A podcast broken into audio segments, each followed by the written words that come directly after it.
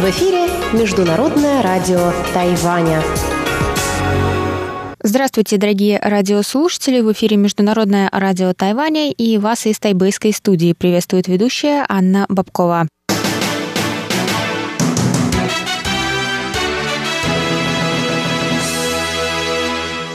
Сегодня четверг, 19 ноября, и мы начинаем наше ежедневное вещание с выпуска новостей сегодняшнего дня, а затем вы, как всегда, прослушаете тематические передачи четверга «Тайвань и тайваньцы» с Марией Ли, «Звуки города» с Валерией Гемрановой и Иваном Юмином, а также повтор передачи прошлой недели «Нуруан Тайвань» с Игорем Кобылевым. Я вам напоминаю, что на коротких волнах вы можете слушать нас на частоте 5900 кГц с 17 до 17.30 UTC и на частоте 9 1490 кГц с 11 до 12 UTC. И также в любое время вы можете зайти на наш сайт по адресу ru.rti.org.tw и там прослушать ваши любимые передачи или прочесть последние новости с Тайваня. А если у вас есть какие-то вопросы или предложения, то пишите нам на электронную почту русской службы по адресу russ.rti.org.tw. А теперь давайте к новостям.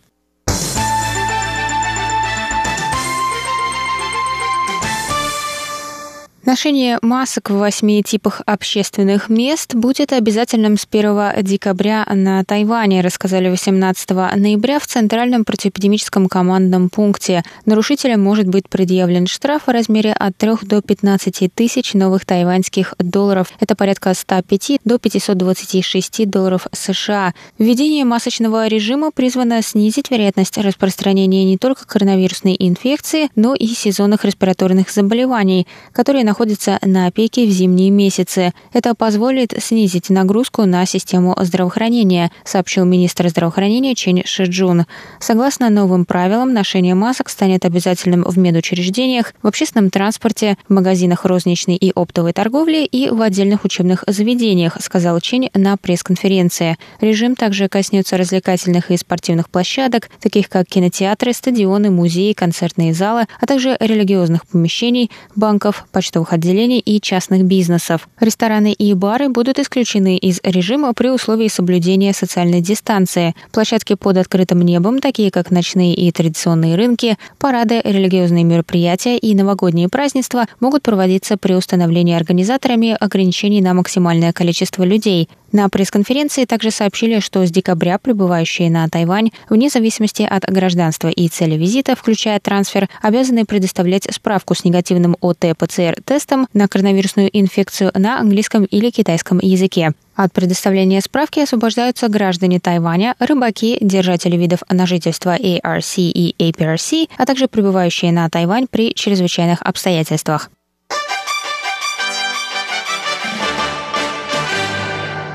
Сигнал бортового самописца, пропавшего вечером 17 ноября истребителя тайваньских ВВС F-16, был принят и зафиксирован в 9 морских милях от восточного побережья Тайваня, сообщил 19 ноября министр обороны Китайской республики Янь Дэфа.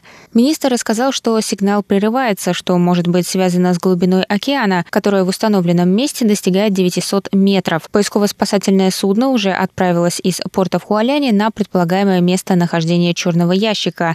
Тем временем не прекращаются полномасштабные поиски пилота, добавил Янь. Истребитель F-16 пропал с радаров 17 ноября 18 часов 7 минут в океане к востоку от Тайваня через 2 минуты после взлета с базы в Хуаляне. За штурвалом был 44-летний полковник Дзян Джинджи с летным опытом в 2230 часов. 18 ноября стало известно, что истребитель снизился на 2 километра за 20 секунд. В ведомстве предполагают, что пилот мог испытать пространственную дезориентацию после входа в слой облаков.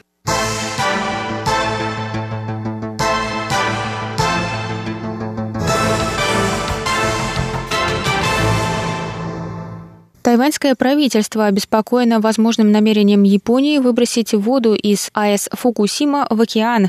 Пресс-секретарь Министерства иностранных дел Китайской Республики Джоан У рассказала 19 ноября, что тайваньская сторона передала свои опасения Токио относительно такого способа утилизации ядерных отходов. Правительство выступило с заявлением после того, как местная группа экозащитников призвала Тайвань выразить протест действиям Японии. Японии предстоит принять окончательное решение. Однако тайваньское правительство обратило внимание на серьезность угрозы морской экологии, консервации, а также здоровью населения. Япония и Тайвань подписали соглашение о взаимопонимании по вопросам обмена информацией касательно атомной энергии в 2014 году. Согласно положениям соглашения, Япония должна уведомлять Тайвань о своих решениях по утилизации атомных отходов.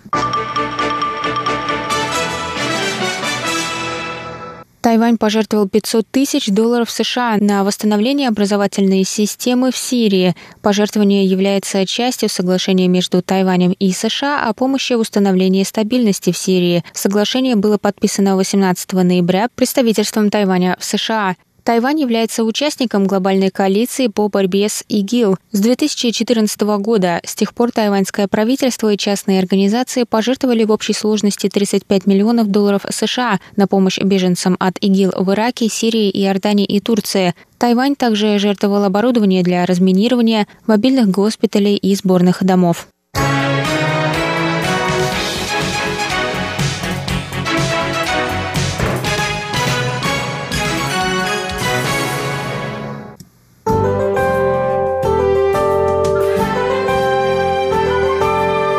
Сейчас прогноз погоды. В Тайбэе сегодня было до 30 градусов тепла и ясно. Завтра в Тайбэе ожидается до 28 градусов тепла, возможны дожди с грозами.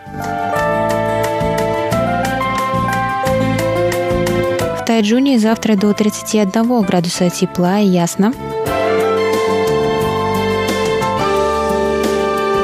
И на юге острова в городе Гаусюни также до 31 градуса тепла и ясно.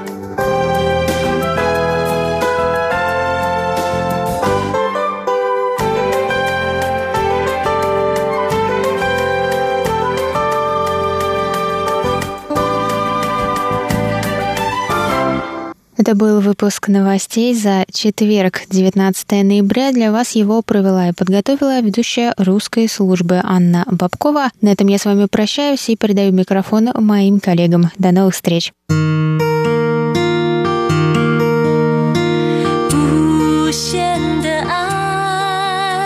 向全世界传开。